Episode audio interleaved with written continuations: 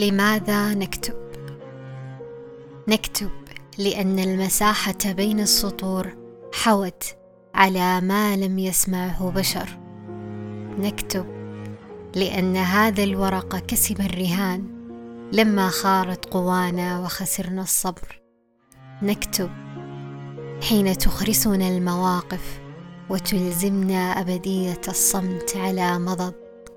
نكتب حين يأبى الدمع عن شرح ضيقة ألمت بالصدر.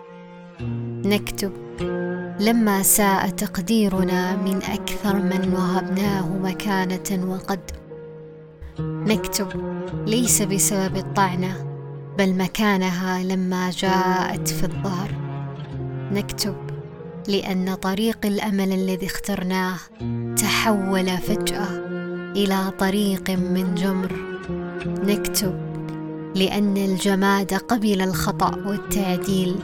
أما من معه قلب فضحك علينا وسخر. نكتب لما اتضح أن من أصدقناه لم يكن يظهر إلا خلاف ما ضمر. نكتب لأن لما أغدقنا البعض بأصل وإحسان أجحفنا وتنكر. نكتب لأن من آثرناه على أنفسنا دوما لما جاءت عوزتنا ولى وأدبر.